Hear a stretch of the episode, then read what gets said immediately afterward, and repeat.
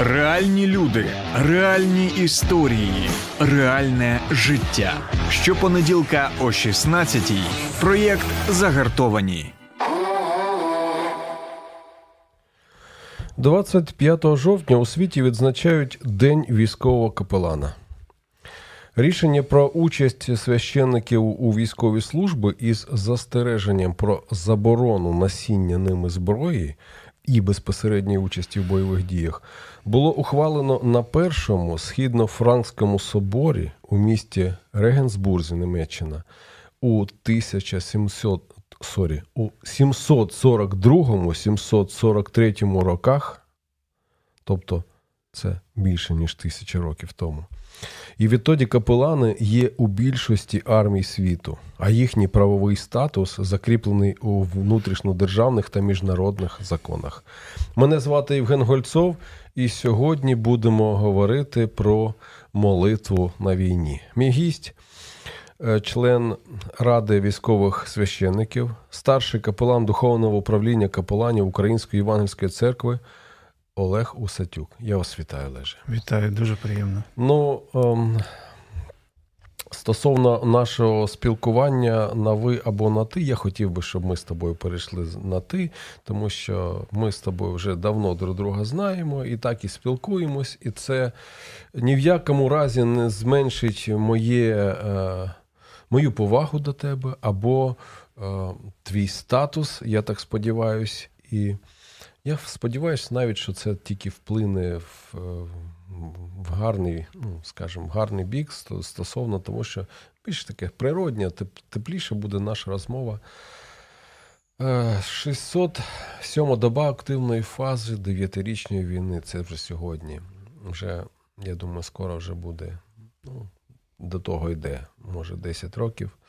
Ти пам'ятаєш е, свою першу поїздку на фронт?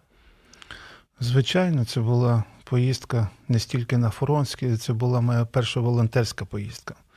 Це було на початку е, вересня 2014 року. До мене прийшов один знайомий, е, він був капелан тюремного служіння. Він приїхав, прийшов до мене каже: Олег, у тебе бусік, допоможи е, відвести бусіком волонтерську допомогу для хлопців, які вийшли із е, Іловайського котла. Вони е, знаходилися там під Маріуполем. От, І ми загрузили повністю мій бус всякими речами. Там були і спальники, і теплі речі, якраз вже починалися холода. От, І продукти, і харчі, консерви, все, що можна, до верха загрузили і поїхали туди. Ми приїхали, е, це був такий е, посілок Ялта під Маріуполем, Приазовська Ялта. І там знаходилися військові, які вийшли буквально там тиждень-два із-під е, Іловайського котла. І коли вони дізналися, ми їм роздали ці речі, що ми привезли. І коли вони дізналися, що приїхали віруючі люди, то вони намагалися кожного із нас взяти, щоб розповісти е, те, що вони пережили, ті душевні травми, через що вони пройшли. А якраз е, це було буквально десь пару тижнів після цього. І вони розповідали із сльозами на очах про втрати друзів, про той обман, в який вони попали, про цей зелений коридор, яким їм пообіцяли, як їх впритул розстріляли. І просто так от було дуже важко слухати е, ці розмови. Ми просиділи буквально е, цілу ніч з хлопцями розмовляли, а на ранок ми уїжджали з моїм товаришем в таких е, роздумах, і він мені каже: ну що, коли будемо повертатися, коли будемо їхати наступного разу. І ми зрозуміли після цієї розмови, що е, на війні для бійців не стільки потрібна їм ця матеріальна і е, ці речі, які ми привозимо, скільки треба душевна підтримка і душевна оця е, консультація, душевна така, щоб можна було людині е, висказатися, вилити ту біль, яка у них накопичилася на цих, е, на цій війні. От, І з того разу ми почали їздити. Ну, тобто, ти ж все ж таки не просто був віруючою людиною на той момент, ти був священнослужителем. Ти був Да, людиною, яка служить іншим вже не один десяток років. Ну, з 2007 року я е, Ти вже є церкви, пастор да. церкви, Так. священнослужитель, який має е, певне, певне посвячення, певне, рука- ну, певне, е, пройшов, скажімо, всі певні для цього необхідні процедури, відповідаєш певним критеріям. А скажи, от е, що тоб- тебе тоді найбільше вразило, от коли ти пам'ятаєш свою першу поїздку? Є якийсь, може, емоційний такий момент, який ти от просто пам'ятаєш. Знаєш, як люди кажуть, я пам'ятаю там запах, я пам'ятаю смак, я пам'ятаю мелодію, там все, що хочеш. Тобто люди, воно якось закарбовується, щось таке дуже яскраве, е, щось, щось такий елемент. Що тобі тоді е, запам'яталось найбільше? Ну, запам'яталися очі цих хлопців. І ми приїхали просто після того, як ми поспілкувалися і почули все те, через що вони пройшли. От, і ми стали, просто там була така е, кухня, от, де вони е, приймали, ну, готували їжу. І ми там зібралися, от, стояли е, на цій кухні, і я кажу, хлопці, от е, від щирого серця хочу вам подякувати от, за те, що ви тут. От, підтримати і не тільки від себе, а від наших от, е, рідних і близьких, що ви пройшли через такі випробування, через такі труднощі. От просто от сердечна вам така подяка. І у хлопців були сльози на очах. От, і це я бачу, наскільки воно торкає людей, і наскільки їм потрібні ці слова і потрібна ця підтримка. Оце мені саме найбільше запам'яталося.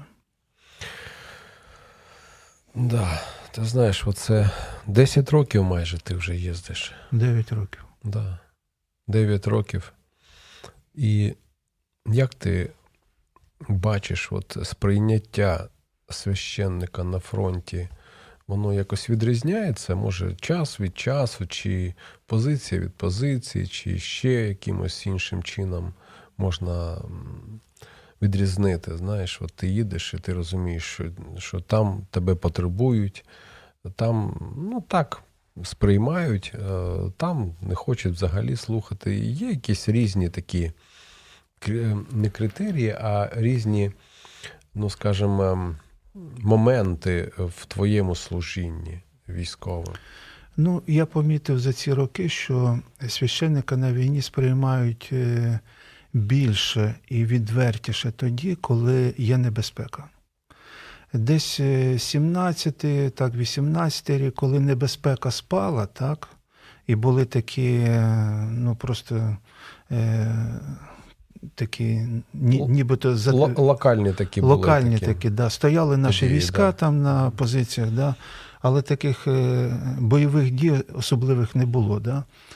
От, то е, я дивився на поведінку бійців, їм, в принципі, не дуже потрібно було е, розмови із священником. Були такі випадки, ну, відмовлялися від молитви, але коли є небезпека, От тоді люди надзвичайно відкриті до е, Бога, відкриті до духовної якоїсь е, розмови, до молитви, і е, там їх не треба запрошувати. Вони тільки почули, що приїхав капелан, вони самі приходять і шукають можливості, щоб з капеланом поспілкуватися і помолитися, і щось почути від е, капелана. Ну, от 14-15 вони ж були такі дуже гарячі, навіть ще 16 такі, вони дуже були гарячі роки. І можливо, ти був свідком або безпосередньо перебував в якихось подіях, де ти можеш сказати, що це просто там дива Божі відбувались. Ти можеш про щось таке розповісти? Е, да, на протязі всіх цих років, на всіх, е, у кожному періоді були якісь, е, є якісь свідчення, де е, розказували, розповідали хлопці про якісь надз- надзвичайні ситуації, що відбувалися з ними на фронті, де просто от неймовірним чином Господь їх врятував. От, е, Ну, найперше, такий самий випадок, який мене дуже так от вразив, це було в 2014 році, коли ми приїхали в 80-ту бригаду, це щастя. От, там 80-та е, бригада частина була в щастя, частина там в Денежникові, трошки ближче сюди до Старобільська. От. І ми спілкувалися з бійцями. Е, в цьому е, там був такий закинутий інтернат, їхнє було таке розташування. І до мене підходить один боєць і каже: Капелан, я хочу з вами поспілкуватися.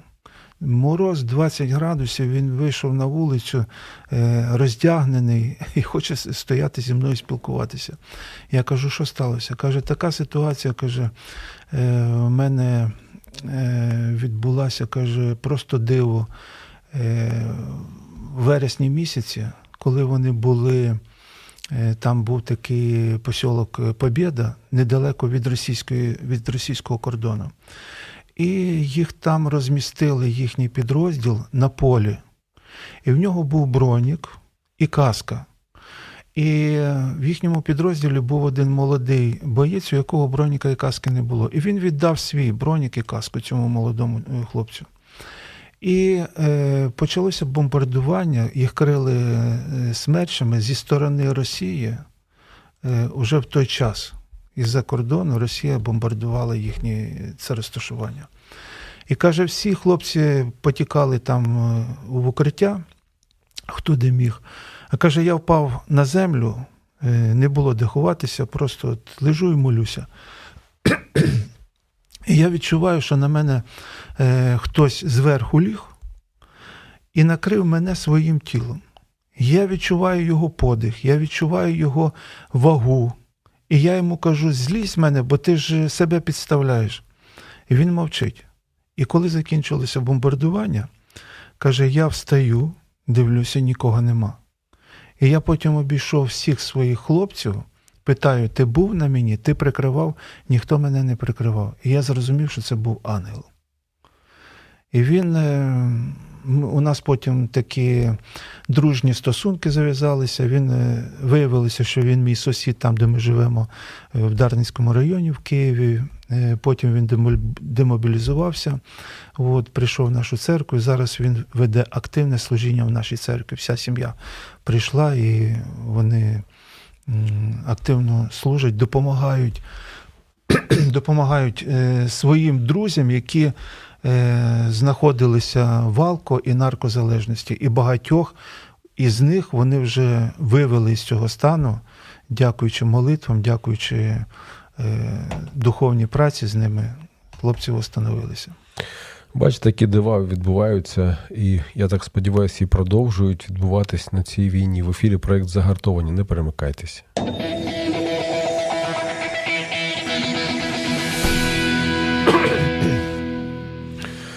Скажи, будь ласка, от е, ми обов'язково е, ще підійдемо до теми співпраці з тими, хто повернувся із зони бойових дій. Але зараз е, хочеться трошки підійти до цього. Тобто я розумію, що до капеланів у військових особливе ставлення, коли вони вже повертаються сюди. Військові, коли повертаються вже з війни, то вони, у них є довіра до капеланів. Скажи, чому це відбувається на твій погляд? Ну, я думаю, служіння капеланів, воно е, ще е, має велике значення в тому сенсі, що на майбутнє, коли війна закінчиться, е, багато повернуться з війни травмовані душевно.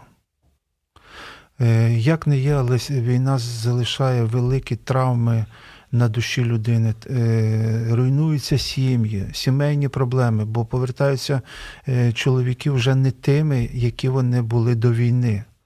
Е, війна вносить свої якісь корективи. Тому якісь тертя відбуваються в сім'ях. І треба працювати як з дружинами, треба працювати і з цими бійцями, ветеранами і з дружинами. І дуже важливо знайти оцей е, такий душевний місточок, зав'язати такі відносини, стосунки із ветераном, із людиною, для того, щоб е, людина могла відкритися і чимось їй допомогти, дати якісь духовні настанови для того, щоб е, ну, дати консультацію для вирішення, дякую, для вирішення якоїсь проблеми. І от більше військовий зможе відкритися не цивільному священнику, е, хоча і різні є випадки, але е, більше є вірогідності в тому, що він зможе відкритися От чому? військовому чому? священнику, бо він побував в тих ситуаціях, він знає е, ті проблеми, він знає ті труднощі, через які проходили військові. Розумієте, це перший момент. І другий момент в тому, що, е, знаєте, війна закінчиться, і потім, потім, да, е, як військові прийдуть, вон, перше питання, перше питання, я думаю, буде: а де ти був? Розумієте? От, Де ти був тоді, коли мені було важко? І от е, дуже важливо зараз коли війна, коли важко, якось розділити цей тягар цієї е, ноші із тими військовими, які там служать. Хто тільки як може, кожен на своєму місці. Бути поруч, до речі, це слоган військового капеланства України, і це те, що має навіть наліпку, наліпку на рукаві такий на шеврон ця ну, наліпка така додається, до шеврону додається така наліпка. От ти кажеш про те, що вони були ну, військові капелани, які були з військовими. Тобто ти маєш на увазі бути навіть напередку. Да, звичайно. Ти, ти звичайно, бував напередку? Да, бували, да. Були такі випадки в Трохізбінки, це було ще, е, мабуть, 15-й рік, я не пам'ятаю. От, І ми там е, приїхали в ту зону, там було гаряче. От, І капітан підходить до нас і каже: ми вас будемо слухати лише тому, що ви сюди приїхали, не маючи зброї, сюди не кожен полковник доїжджає. А ви приїхали, не маючи зброї, приїхали до нас. І саме по цій причині ми вас будемо слухати зібрав людей, і ми мали можливості цим військовим е, говорити до них слово, молитися за них, от, спілкуватися. Потім ми там і ночували, і мали такі особисті розмови з бійцями. І це дуже, дуже важливо. Це, Це не просто важливо. Я думаю, це просто, е, знаєш, як дуже яркий такий показник або свідоцтво того, що Військові, вони ж це дуже закрита група людей. Вони не пускають до себе всіх підряд. Вони пускають тільки тих, кому вони довіряють. І коли капелану таке кажуть, я думаю, що це вже просто, знаєш, як тобі просто видається е, перепустка така, не обмежена терміном на будь-який час їх е, провідувати. А давай зараз, до речі, поговоримо про те, чому ж таке, та чому ж таки капелани без зброї?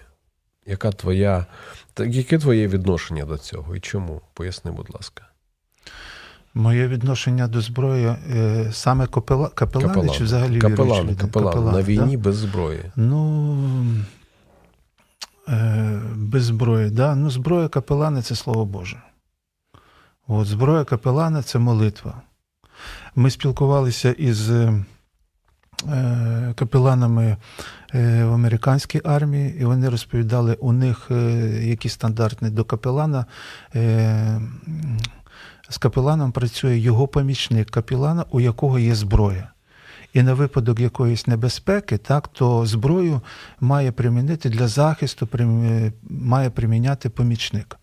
Але капелан він священник, він повинен нести е, свою місію так, без зброї, я так розумію.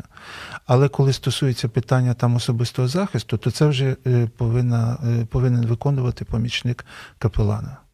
От. У нас ще до цього е, не дійшло. От, е, але я думаю, що ці стандарти, які є у країнах НАТО, вони напевно будуть і в нас.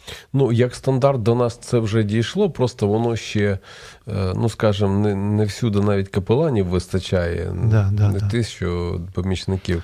Але, але я, я думаю, що ми трошки це от ще сьогодні торкнемось. Е, От дивись, будь ласка. Напередку, от ми з тобою говорили зараз про те, що ти в 2014-2015 році ти був напередку. І, до речі, ну, мені здається, зараз трохи відрізняється розуміння передку від 15-го, там, 14-го року е, з 22-23, тому що зараз е, я думаю, що напередок взагалі не то, що без зброї не випускають, а не випускають напередок тих, хто не виконує бойових завдань.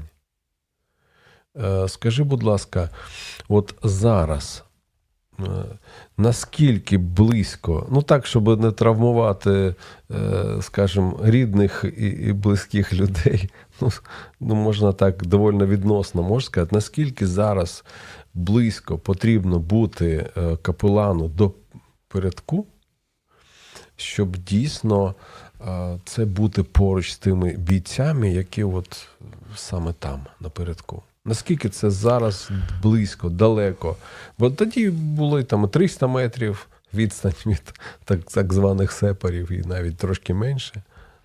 Да, ну, е, звичайно, відрізняється ситуація, яка була тоді е, в часи АТО, да, і зараз. Зараз штурмові дії, да, і невідомо, що може відбутися кожного дня. Е, Штурм, атака, да, і капелан ну, в цих подіях, не в цих обставинах не задіяний. Да. Я вважаю, що важливо, важливо спілкуватися з бійцями, які там саме напередку. Да. А чи вони на першій лінії, чи на другій? І на другій це більш ефективніше. Чому? Бо вони можуть. Бо вони е, можуть трошки розслабитись. Да, вони можуть розслабитися, так, і вони можуть е, наділити час для, то, для спілкування з капеланом. А на першій лінії Їм треба, да, треба бути. треба воювати. Треба воювати, треба зброю, дивитися, щоб не прогавити е, ворога. Так? То там зовсім інші е, цілі. Але, але наскільки я знаю, і просто я думаю, що це такі речі треба проговорювати, що цей досвід, коли ну, ти або такі, такі, як ти, ну і до речі, я також в тому числі, ми ж тоді були напередку. Ми тоді були в цих е, бліндажах е, з хлопцями, які от, це передок був. Ми ночували там. І е, я думаю, що цей досвід і цей. Ну, це, знаєш, це такі вже ем, такі речі, які зараз. Можливо, ми не можемо це зараз зробити, але це вже е, наш багаж, і це вже від нас не забрати. І я думаю, оце прийняття, ну, наприклад, тебе як капелана, от ти відчуваєш, що тебе всюди військові сприймають як свого. Ну, не всюди. Е, Більше сприймають тоді, коли е, трошки познайомилися, да, познайомилися, і люди трошки ну, побачили тебе, да, от трошки. Задали якось, буквально да, декілька от, е, питань. Да, таких тестових, відбувся такий якби лідок, лідокол, да. лідокол, коли ти починаєш розмовляти, що ти з людиною в простоті говориш, що ти його не е, муштруєш, ти не, не прийшов йому тут е, на темечко капати, да, мораль християнську читати, що можна, що не можна, як правильно, як неправильно. Ти прийшов його підтримати. Коли вони бачать, що ти в простоті, що ти е, не муштруєш його, що ти просто е, ведеш якусь задушевну розмову з ним, так, то людина відкривається, йому приємна така бесіда. От, бо їм і без того вистачає, коли їм там е, е, якісь там шикування, там якісь настанови дають, командири.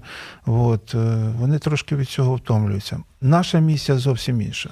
Ну от буквально ще давай пару хвилин про це. Про те, як відбувається саме місія, як, е, яким чином е, твоя присутність або присутність військового капелана е, проявляє сам, саме там серед військових себе. Тобто, що ви там робите? Ну, Я я не знаю. Звичайно, як це звичайно, ще. звичайне спілкування.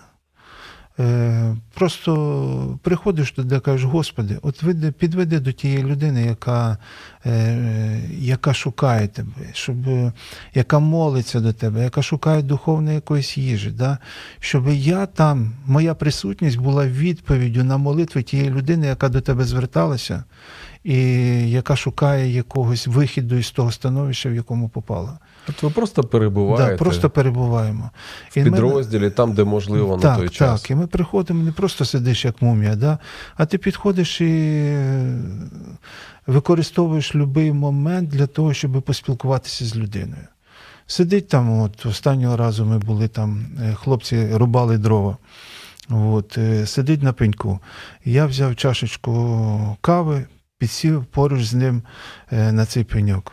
Привіт, привіт, як справи? Нормально. Звідки сам? Звідки? Дружина є, як сім'я, там такі розмови. І ми починаємо говорити от, е, просто такі от людські якісь питання. І потім е, бачимо, що якось відкриваємося один перед одним. Я своє щось розповідаю, він своє. От, І потім доходить до молитви, кажу, давай я помолюся за тебе помолилися, обнялися, благословив. От, І все, що можна, е, як Господь підказує, що потрібно цій людині, от я намагаюся їй чимось допомогти от, в духовному сенсі. Тобто це відбувається природнім чином, але все ж таки надприродні якісь речі через. Служіння звичайно. тривають. Да, Звичайно, це духовні речі, і я повністю покладаюся на Святого Духа. От, Господь, е, ти веди цю розмову, Господь, ти використовуй мої уста для того, щоб дати відповідь цій людині і їй якось допомогти. От Тому тут не не е, сподіваюся на якісь свої розумові там якісь здібності. Да? Господи, Ти просто використовуй мене для Твоєї слави, для спасіння цієї душі. Ми говоримо про служіння військових капеланів на війні.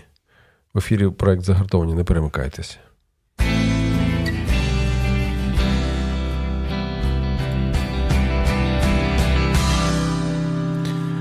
Хочу нагадати, що мій гість це член е, Ради військових священників, старший капелан Духовного управління капеланів Української Євангельської церкви, пастор, священнослужитель, священнослужитель Олег Усатюк. Скажи, Олеже, ну е, буквально от е, про про душпасторство. Е, я розумію, що для тебе душпасторство взагалі це абсолютно зрозуміла річ, якою ти займаєшся вже не один десяток років. От наскільки це можливо на війні? Наскільки це можливо в умовах того, що бійців перекидають туди-сюди, що з ними іноді зв'язок тільки Е, наприклад, там по телефону.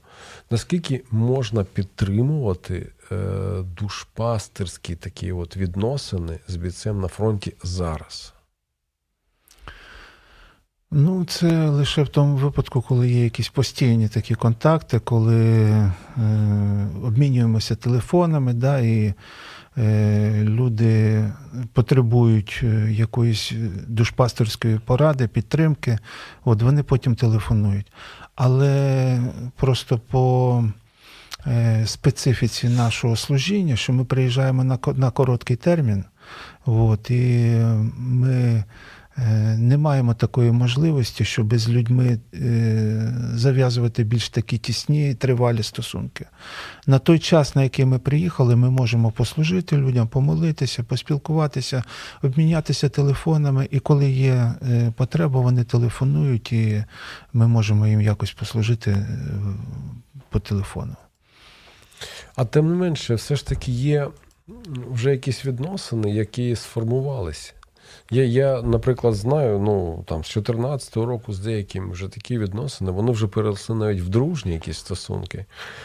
Е, переросли вже в деякі е, проекти, навіть знаєш, коли ти разом з іншими допомагаєш е, цілому підрозділу, або е, через тих людей, хто вже відслужив, повернувся додому, вже ви е, якось намагаєтесь підтримати тих, хто повернувся, ну, долучаючись там до, до знов таки до вже існуючих зв'язків тих, хто повернувся, людей і так далі. Скажи, будь ласка, наскільки от ті, хто повертаються, наскільки вони відкриті, наскільки можливо, і наскільки взагалі вони потребують оцієї підтримки душпастерської опіки? Ну, е, це дуже важливо. Був такий випадок. Е, ми познайомилися в Трохізбінки, там е, один Сан Санич. І він із Києва на Троєщині. І ми декілька разів до нього приїжджали туди, в Трохізбінку, подружилися. От, і потім через деякий час е, я прийшов у спілку ветеранів е, Деснянського району, яка знаходилася там на Троєщині. Ми вирішили в нашій церкві провести такий сімейний вечір для ветеранів. Це було. Напевно, в 18 чи 19 році, на 8 березня, запросити сім'ї ветеранів із дружинами, з дітьми, і зробити такий вечір для них. Ми стол накрили, концертну програму приготували, от, і можливість, щоб за них помолитися, таке, щоб для духа, душі і тіла. І я приходжу в спілку ветеранів Деснянського району, звертаюся до е, ветеранів, кажу, хлопці, так і так, хочу ось е, вас запросити. І тут чую Олег. Я дивлюся в гражданки сидить е, один боєць. Я спочатку його не пізнав, тоді дивлюся, це цей Сан Санич, з яким ми познайомилися трохи з бінки. Ми обнімаємося. От, І він тоді каже: хлопці, каже, ідемо всі каже, на цей вечір, цьому чоловіку можна вірити. Каже, я його перевірив в Трохізвінки. І тоді дійсно прийшли багато сімей із е, цієї спілки. От і в нас був чудовий вечір, чудовий час. Скажи, от е, як ти вважаєш, е, ти вже. Ну, ми про це, до речі, і так е, ну, так трошки говорили. Питання про перевірку або сама довіра, яка вже настає. Знаєш, от все. З цього моменту я тобі довіряю. От Коли ти, можливо, пам'ятаєш або розумієш, коли відбувся той момент, що тебе почали е, приймати військові своє коло, і тобі почали довіряти. І от після того, бачиш, або сам момент, може, перевірки, як ти відчуваєш, як це відбулося?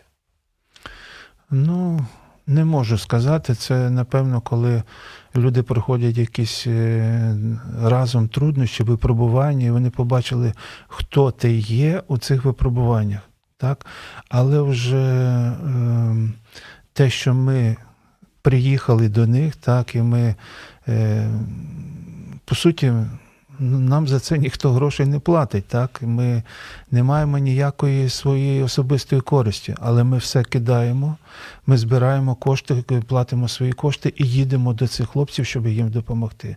І це вже є той фактор, який е, спрацьовує для того, щоб вони відкривалися і нас приймали, щоб е, могли почути те, раді чого ми приїхали.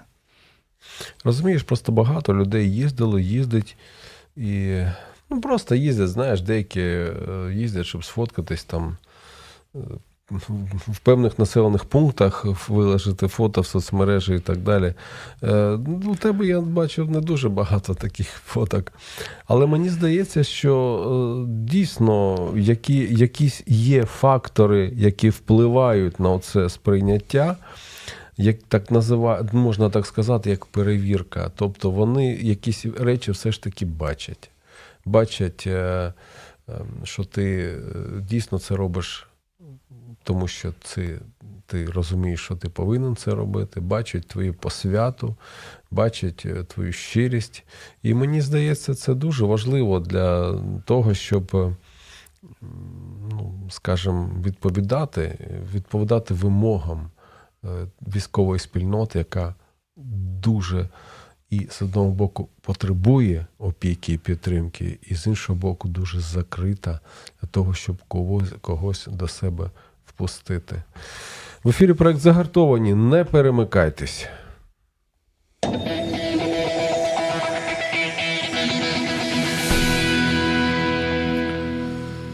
Буквально от хотів би ще знаєш, поговорити про про те, що змінилось після повномасштабного вторгнення Росії.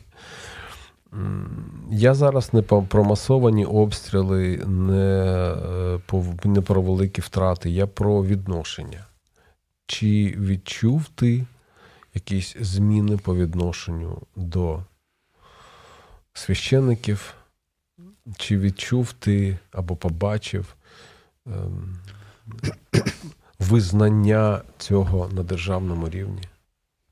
На державному рівні? Так. Ну, звичайно, останнім часом, ось е, в минулому році, е, був прийнятий закон про капеланство, і це дуже е, великий крок для зміни нашого суспільства. Ми спілкувалися до нас колись давно ще років 4-5 назад. Приїздили капел, військові капелани із Південної Кореї, і вони розповідали, наскільки держава надає великого значення капеланському служінню. Там капелани отримують 5 тисяч доларів. Е, навчання капеланів дуже велике. І стати військовим капеланом це там дуже великий конкурс. Але держава розуміє. Що ті молоді люди, які знаходяться е, на службі в армії, так, і якщо їм капелани закладуть е, основні принципи моралі, моралі життя, на яких, е, які закладені в священному писанні. Да? І вони з цими принципами, з духовними принципами, принципами після закінчення військової служби підуть будувати свої сім'ї, це будуть здорові сім'ї. Вони з цими принципами підуть потім у суспільство, будуть е, е, іти в політику, будувати політи, політичну структуру держави, будуть іти в економіку то на е, цій е, підставі, на цій основі духовній, які заклали капелани цим молодим людям у війську, так е, виграє держава, виграє суспільство, виграють, стають здоровими е, сім'ї, здорова політика, здорова економіка, відсутність корупції. І Південна Корея в цьому е, має великі успіхи. Тому, якщо держава буде надавати такого великого значення для служіння капеланів е, в нашій країні, то це виграє наше суспільство. Всі структури е, нашої держави е, виграють. Ми в цьому будемо тільки виграші. Але знову ж таки хочу наголосити на тому, що треба ну, певний відбір капеланів, так, щоб певна була підготовка капеланів до цього служіння, щоб не зашкодити. Бо іноді є якісь негативні такі випадки, я знаю такі, коли е, десь перегибають палку капелани і просто ну, негативні такі е, відбуваються. По військовому підходять до цього, да? Так, да, по військовому, да. Якесь, е, тут треба без муштрування. Тут треба підход, особливий підход до душі, щоб не індивідуально да, можна я казав, сказати, да? Да, індивідуально. Військові це дуже е, така своєобразна, е, е, своєобразні люди. Да? До них просто так не. Ну як, вони так просто не відкриються. Це люди, які це герої, це військові. Вони бачили смерть, вони знають ціну життя. Тому з ними е, треба особливе спілкування. От, І треба розуміти, треба цінувати ці душі, треба цінувати цей героїзм. І коли вони бачать, що ти неформально підходиш до цього, що ти з шануванням до них підходиш, що ти їх не муштруєш, ти не робиш який тиск на них, да? а ти ем, хочеш їм допомогти всім серцем, всією душею. І коли вони це помітили, вони йдуть на зустріч.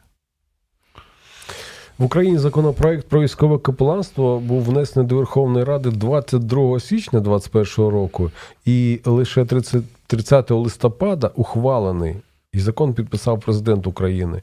І на сьогоднішній день е, він працює, він є. І у нас, е, я наскільки я наскільки я пам'ятаю, більше потреба більше ніж в 700 капеланах у Збройні Сили України. І ця потреба сьогодні ще не заповнена. Тобто сьогодні ще є підрозділи, які і дуже багато підрозділів, яких, як як то знаєш, жартують військові, куди не ще не ступала нога капелана. Скажи, будь ласка. Наскільки